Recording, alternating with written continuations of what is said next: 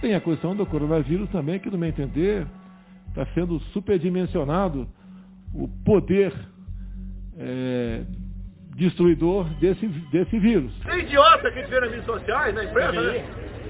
Vai comprar vacina, só falando aqui na casa da tua mãe. Você acabou de escutar dois áudios do presidente Jair Bolsonaro se referindo à pandemia da Covid-19. O primeiro, em março de 2020, o presidente ironiza, debocha e minimiza de todas as pessoas que estão preocupadas com a pandemia e tentando fazer qualquer tipo de isolamento. Já o segundo, um ano depois, em que todo mundo pensou que haveria alguma esperança, o presidente mais uma vez se porta ao contrário do que todos os líderes mundiais estão é, agindo e menospreza a vacina, menospreza a pandemia, menospreza o isolamento e debocha de jornalistas e aqueles que cobram vacina. Com esse cenário caótico, nós estamos numa semana com mais de 10 mil mortos no país, batendo recordes todos os dias por conta da, da pandemia. E São Paulo entra nesse estado de fase vermelha, nesse estado de restrição mais uma vez. Está começando mais um Pronto, falei. falei. Pronto, pronto, falei. Pronto, falei. Esse é o Pronto, falei. Pronto, falei. Com esses números alarmantes apontados pelo Ministério da Saúde, o governador João Dória decretou que todo o estado de São Paulo retornasse à fase vermelha, como a Ingrid comentou.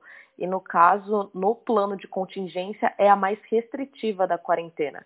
É onde fecham os comércios, onde as empresas muitas vezes colocam seus funcionários para trabalhar de home office, enfim.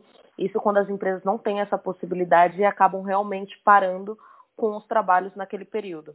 A princípio, esse decreto terá uma duração de duas semanas, com o objetivo de diminuir o impacto do vírus, mas o Dória já deixou em aberto a questão de poder expandir isso para mais dias, caso a situação não seja revertida, né? caso a gente não veja uma queda nos números. É, para vocês terem uma noção, o Brasil chegou a registrar na última semana 1.760 mortes em 24 horas. Os números são os maiores desde o início da pandemia, lá em março. Sobre os impactos que esse retorno à fase vermelha pode causar ainda mais na economia do estado de São Paulo e do Brasil, nós conversamos com o economista Walter Luciano Bispo Júnior. Vamos ouvir. São Paulo é a principal economia do país. Isso já é algo pacificado. Então, qualquer medida expansiva ou restritiva tomada no estado de São Paulo, ela tem um impacto significativo no restante do Brasil. Então, o retorno do estado à fase vermelha, ainda mais nas condições em que nós nos encontramos hoje, é, é importante deixar claro que o Brasil hoje se encontra num, num, num índice de mortes pior do que há um ano atrás.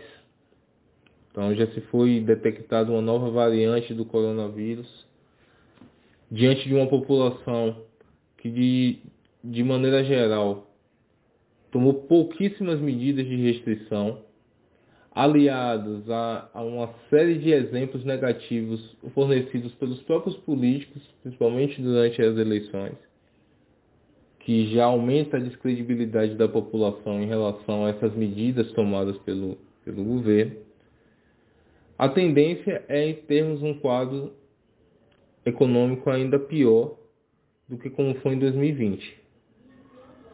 Então nós vamos. É, a gente acabou de ouvir um áudio do economista Walter, né, em que ele comenta a situação que está o Brasil até o momento e é uma triste realidade, né, Ingrid? A gente vê um país que não, desde o começo lá, não tomou as medidas cabíveis para combater o vírus, um governo que fez descaso mesmo da situação, e agora a gente está pior do que no começo da pandemia. Exato. Ele comenta um colapso na economia, em que comércios serão fechados, as pessoas terão que se preocupar como alimentar os filhos, como manter a casa, o aluguel.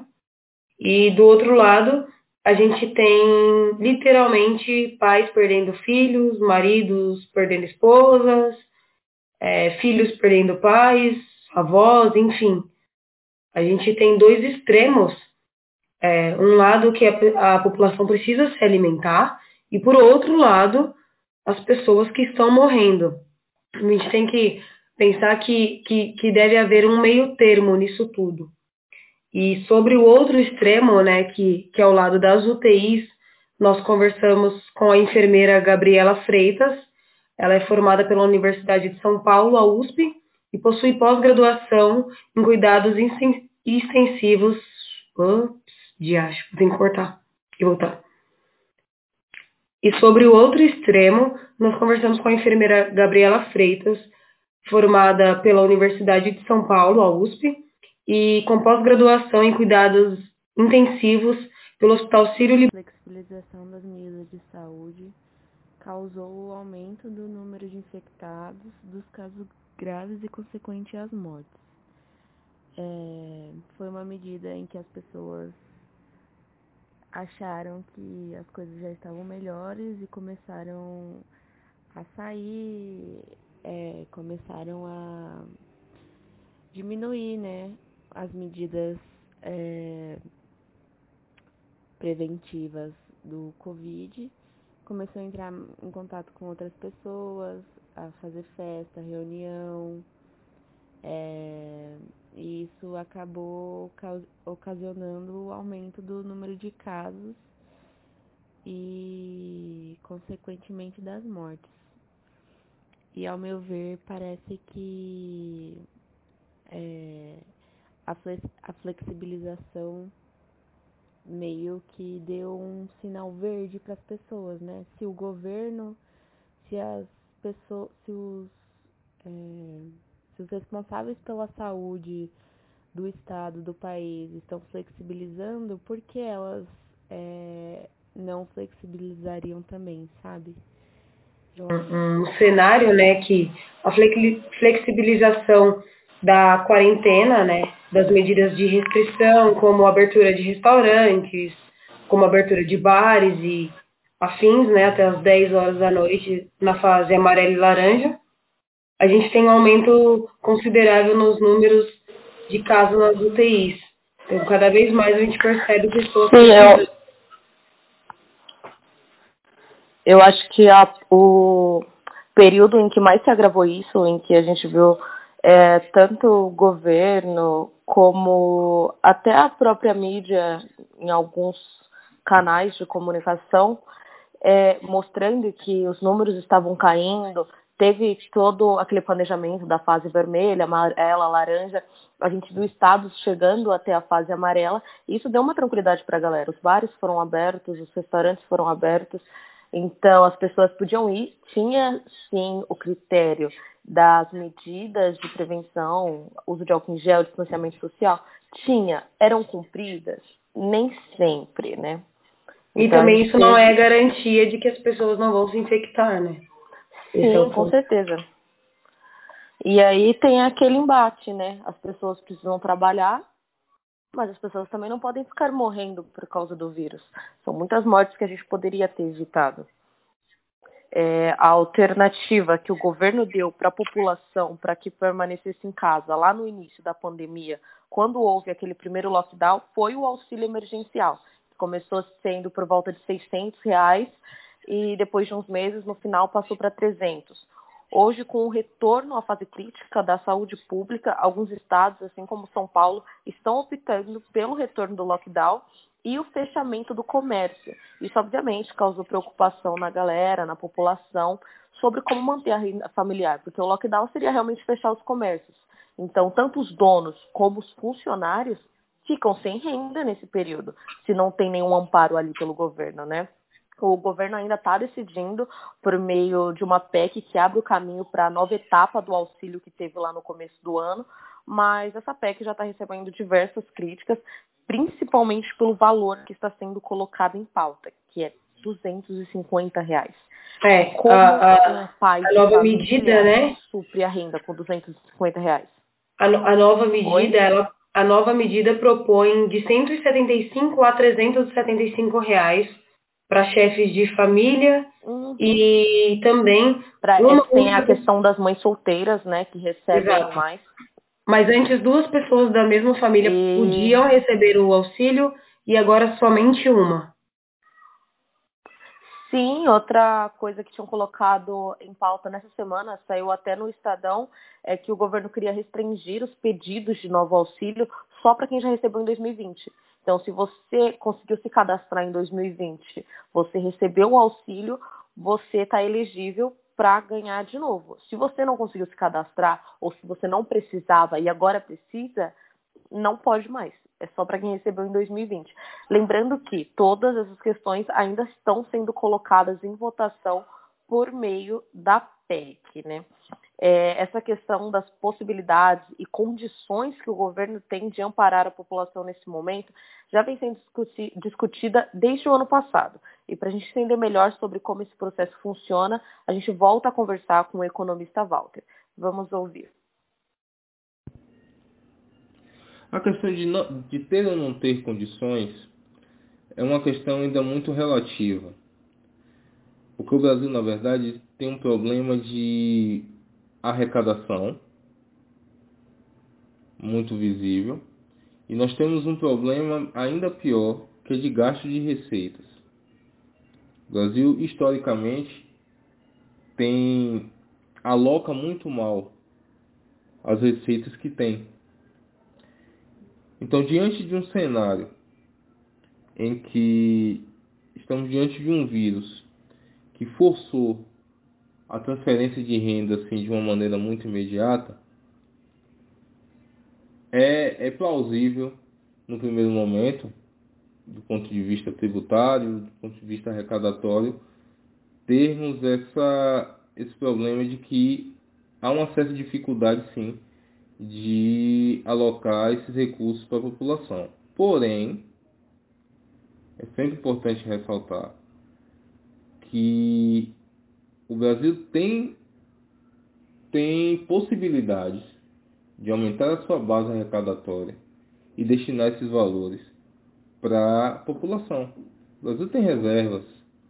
O Brasil é um dos poucos países do mundo, por exemplo, que não tributa grandes fortunas, que poderia ser uma receita destinada ao auxílio emergencial. O Brasil, historicamente, é, abre, renuncia receitas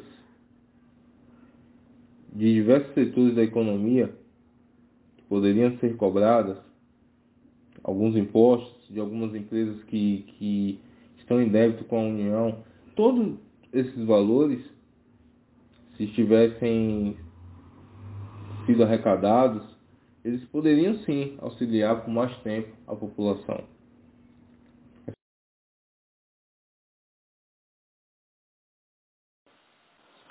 Bom, é, acabamos de ouvir mais um áudio, um áudio do economista Walter e a questão aqui é, hum, é, nós teríamos condições de dar um auxílio melhor ou expandir talvez né, essa, essa ação do governo mesmo para que a população consiga se manter em casa e conter o vírus minimamente que seja para a gente começar até que a população em massa possa ser vacinada, né? Porque nós estamos com uma vacinação lenta e só que a gente não teve talvez uma administração correta é, desses recursos para que ele chegasse de uma forma melhor para a população, porém ainda há possibilidades.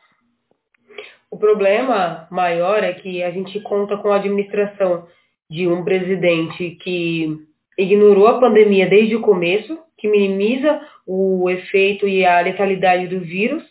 E também a gente tem que contar com o bom senso das pessoas.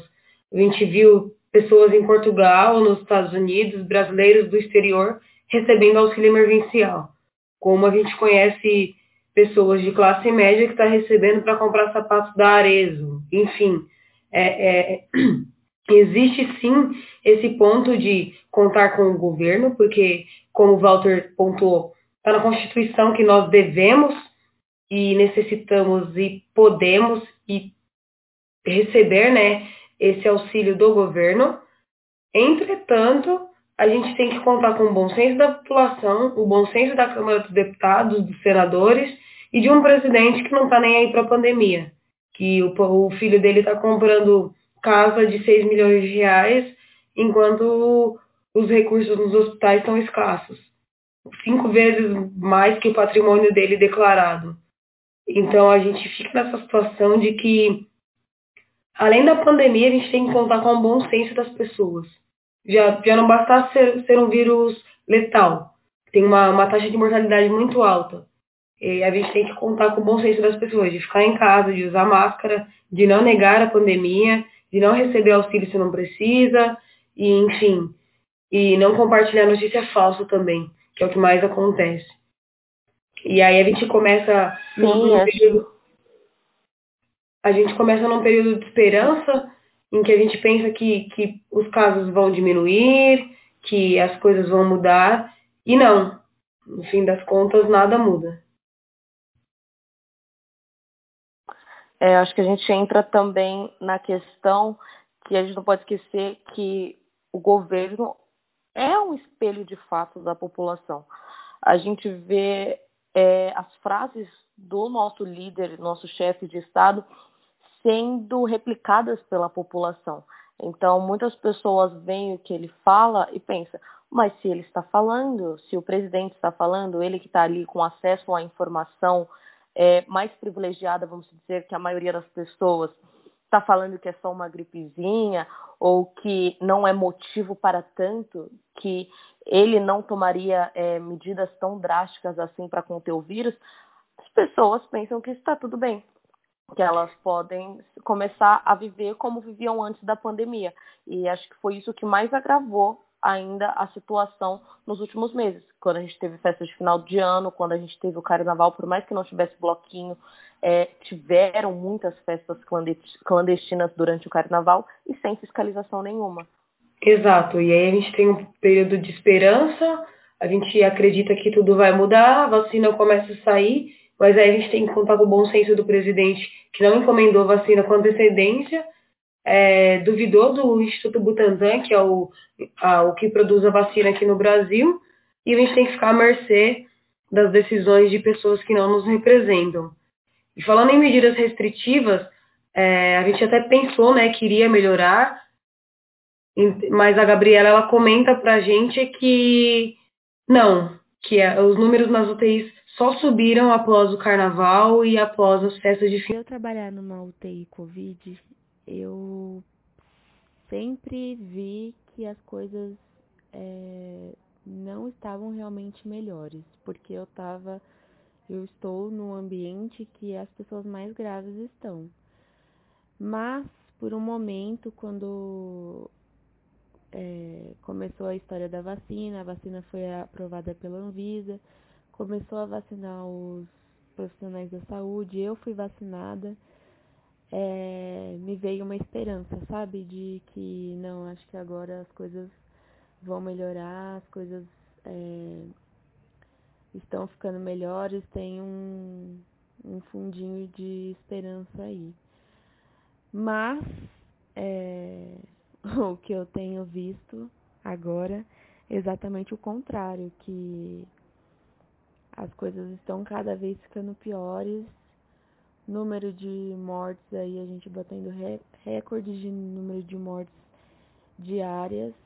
É, os governantes continuam não apoiando as medidas de precaução e por mais que a vacinação tenha começado, as pessoas pararam de se importar, parece, sabe?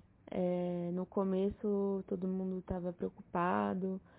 É, no, em março do ano passado, abril foi quando começou realmente a quarentena, as pessoas estavam mais assustadas e elas estavam é, cumprindo melhor. Agora eu acho que as pessoas já estão mais assim de saco cheio e estão normalizando, sabe? E isso é muito muito triste você ver que as pessoas estão normalizando mil 1.800, 1.900 mortes por dia. Então, é, para mim, que sou enfermeira, eu fico bem desmotivada, fico bem triste e fico com bastante medo, porque quem tem que segurar as pontas, no final das contas, somos nós, que estamos na linha de frente. E. É isso que a Gabi fala, acho que é muito grave, né? Da normalização dos 1.900, 1.800, 700 mortes, mortes por dia. É, são 1.700 mães, pais, tios, avós, e tem aquela coisa, né, do a gente achar que nunca vai acontecer com a gente e literalmente normalizar a situação. E Aí, o que ela fala. Vem. Uhum, pode falar. Não, o que ela fala sobre enquanto as pessoas normalizam isso, quem tem que segurar as pontas são os profissionais da saúde. E aí a gente tem que lidar Sim. com os profissionais esgotados, um ano sem férias, um ano com medo, um ano com psicológico. Sem poder chegar perto da própria família. Exato. É muito. Sem contar muito que daí vem a galera que nega ainda a existência da pandemia com os dados de ah, mas quantas pessoas morrem de de gripe, de câncer por ano e tudo mais. Só que a questão é, são mortes que poderiam ser evitadas de coronavírus. São mortes a mais do que já morrem por ano. Exatamente. E, e aí a esperança, né, é a vacina. Então a gente fica pensando num pós-pandemia. Agora a gente tem a vacina. Como vai ser? Como que a gente vai se portar? Tomou a vacina, tá tudo bem? E a Gabriela também comenta sobre isso. É, a distribuição de vacina, vacinar o máximo possível de, da população, acho que vai ajudar sim, é, diminuir os casos, mas é, acho que o fator mais importante é o comportamento da sociedade, porque se as pessoas não voltarem a se preocupar com as medidas, usarem máscara, lavarem as mãos, ficarem em casa o máximo que puderem, o vírus vai continuar se propagando, porque até vacinar todo mundo vai um tempo, sabe? Então é preocupante assim. Eu acho que a vacina só por ela mesmo não não vai ser um milagre, sabe? Eu acho que tem que ser uma junção das pessoas vacinadas com a conscientização da população. Porque a vacina não é um milagre, ela não não é porque você está vacinada que você não tem o risco de pegar ou de transmitir. É, a vacina está aí para você não ser um caso grave e não precisar de uma UTI. Então, acho que o mais importante de tudo é a junção dos dois a vacina, mais a conscientização da população. É dessa forma que a gente espera que seja o depois, né? E é um, dado muito interessante que todo mundo achou que ia tomar vacina, ia ficar imune e não ia ter o coronavírus. Mas, na verdade, a vacina ela só diminui a intensidade do vírus no organismo. Então, você pode passar, pode apresentar sintomas leves, pode não apresentar sintomas, mas continua transmitindo. Esse é o cenário pós-pandemia que a gente tem.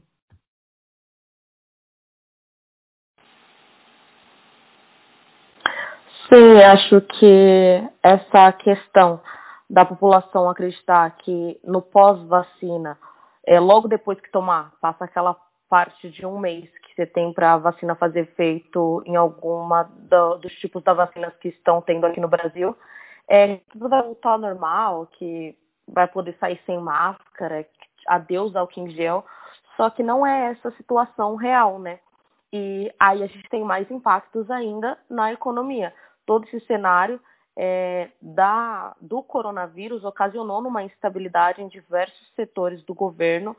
E a gente viu aumento no custo de alimentos, no combustível cada vez mais, a alta do dólar todos os dias, é, chegando a números extravagantes mesmo, né? E por aí vai. Aí fica aquele questionamento de como será daqui para frente. É, como e quando? E será que o Brasil vai se recuperar? Se a gente vai ver um gás de cozinha num preço acessível para é, é, comparando com o valor do salário mínimo do brasileiro, por exemplo. É, para falar um pouco mais sobre isso, a gente traz novamente um áudio do economista Walter. É, vamos ouvi-lo rapidinho. Ainda tudo é muito incerto, mas a perspectiva é que, diante do cenário de, de, de crise econômica que o Brasil já apresentava antes da pandemia, nós vamos ter aí não só um ano de 2021, mas eu estimo que teremos ainda mais uma década. Até 2030, por exemplo, para que a economia brasileira ela comece a apresentar algum tipo de, de retorno aos níveis de, de comercialização, de movimentação da sua economia. Então a gente tem o Walter comentando sobre o cenário pós-pandemia e como a Isabela havia dito, a gente tem uma crise em que o gás está caro, a alimentação está cara, a luz está cara, a água está cara, tá até parecendo japonês. Tudo está é, tá com preço muito alto e a gente tem o um salário mínimo cada vez menor, né? Não cresce de acordo com o mercado. Sim, é um salário totalmente incompatível com os valores para uma pessoa, uma família é a chamada no Brasil. Exatamente. É, essa semana mesmo a gente viu com outras notícias o quanto a situação do Brasil mexe com o mercado, que hoje com a notícia do que o ministro Facchini é, decretou a princípio, né, que o ex-presidente Lula não é culpado pelos crimes cometidos pela Lava Jato, a gente viu a nossa bolsa cair pelo, pela, pela preposição dos investidores de que pode acontecer alguma coisa, de que o cenário político vai ficar instável para investimentos. Agora, já, imagine já está. um cenário de pandemia. É cada Não, o cenário, é, o cenário já está. A gente tem algumas multinacionais retirando as fábricas do Brasil. Nós temos também outras empresas deixando de investir capital no Brasil. A gente gera um cenário de crise na parte econômica, né, do, do emprego, na parte sanitária, porque a gente também não tem vacina e também não tem insumo, né, não produzimos esses insumos. Então, a situação fica caótica. Sobre a decisão do Faquin, a gente vai comentar no próximo episódio aqui do Pronto Falei, que essa semana está de volta. É, foi muito bom ter a participação da Gabriela e do Walter, porque a nossa ideia é sempre enriquecer cada vez mais. E se vocês estiverem escutando, né, mandem temas pra gente, pra gente debater aqui. Tá começando mais um Pronto, Falei. falei. Pronto, falei. Pronto, falei. Esse é o Pronto Falei. Pronto, falei.